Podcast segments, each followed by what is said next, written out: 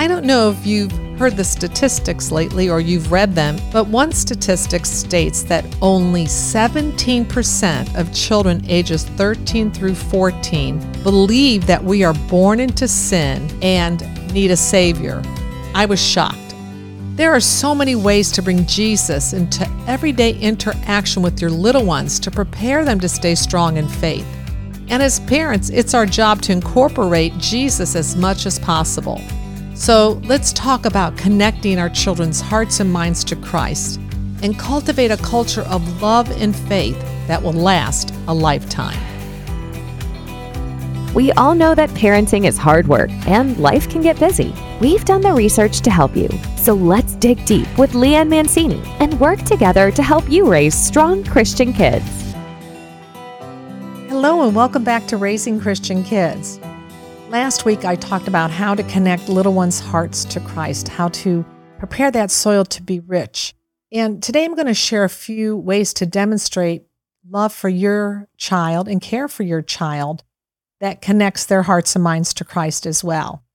Well, first, we could write love notes and place them in their lunchbox. I'm sure you've done that before. If you haven't, it's a great thing to do when they go to school and they see that little love note. You can just simply say, Mommy and Jesus love you. Or send a love note from Jesus using words in his Bible. My kids used to love that. Mom, look at the note I got from Jesus today. And of course, they knew it was from me, but it still felt like it came from Jesus. When your children come home, even teenagers and young ones, ask open ended questions about their day at school, or maybe a play date they had, or whatever occasion that they're coming home from. What made you happy today? Or what did you do to be kind today? How did the person react when you were kind to them? Were you able to talk about Jesus today? If so, how did you? Did you make a new friend? Can you tell me about your new friend?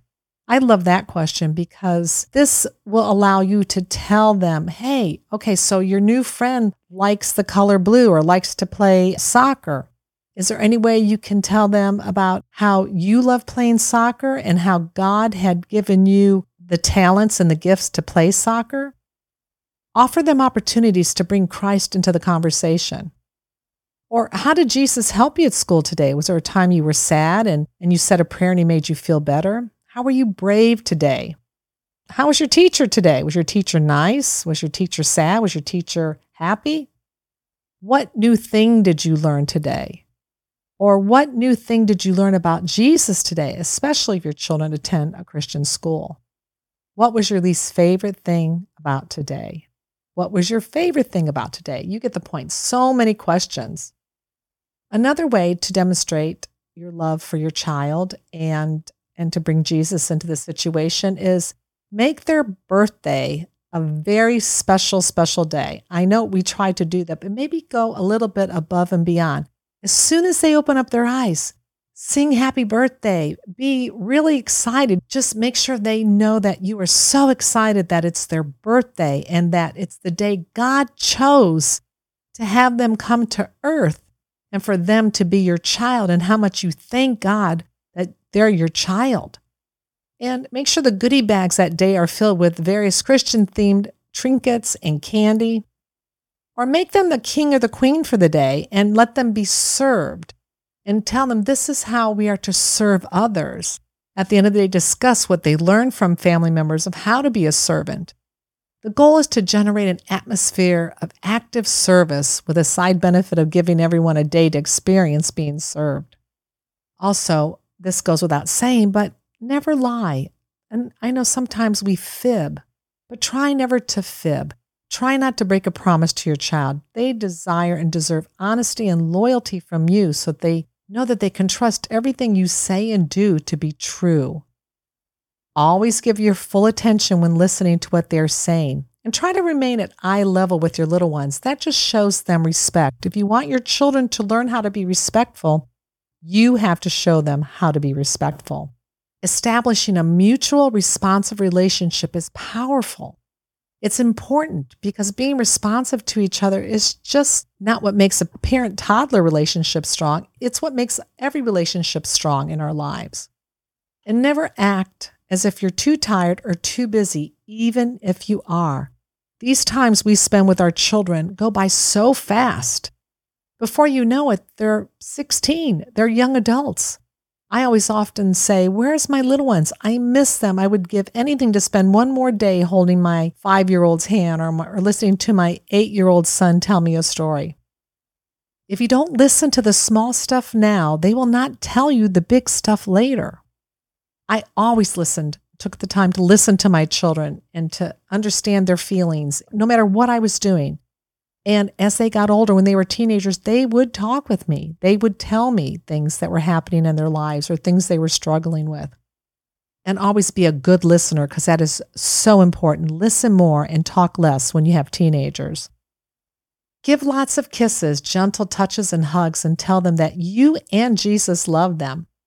I still put the sign of the cross on my 30 year old son's head and my, my 32 year old son and my 30 year old daughter's head and I bless them in the name of Jesus to keep them safe. And now they do that back to me.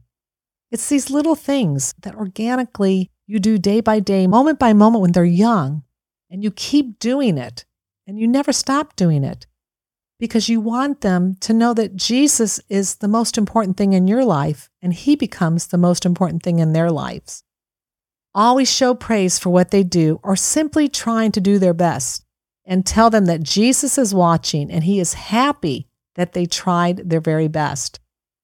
And give them correction and compliments instead of criticism. You know, the Gospels rarely show Jesus telling a character to behave. He usually commends them for their faith, or he will express disappointment for lack of faith. Display their artwork. I framed some of my children's artwork, which still hangs in my home today.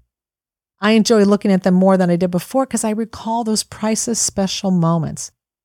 And you know what? My 30 year old children, who one's getting ready to get married here soon, and the other one will be right after her, they will see what I've done for them in their lives and how I still display that artwork.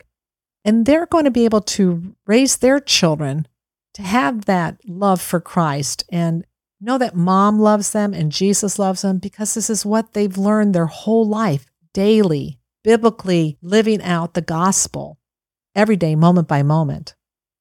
Always listen to their point of view and teach them how to disagree without being disagreeable. Tell them that Jesus had disagreements with those he loved.